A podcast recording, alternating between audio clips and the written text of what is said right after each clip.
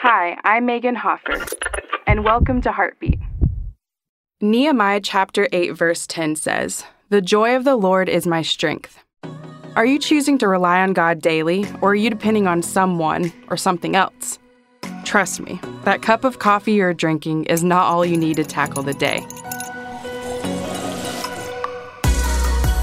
C.S. Lewis said, Relying on God has to begin all over again every day as if nothing had yet been done. Meaning, we need to connect with our Heavenly Father every single day. After you pour that first cup of coffee, or before you even get out of bed, make it a priority.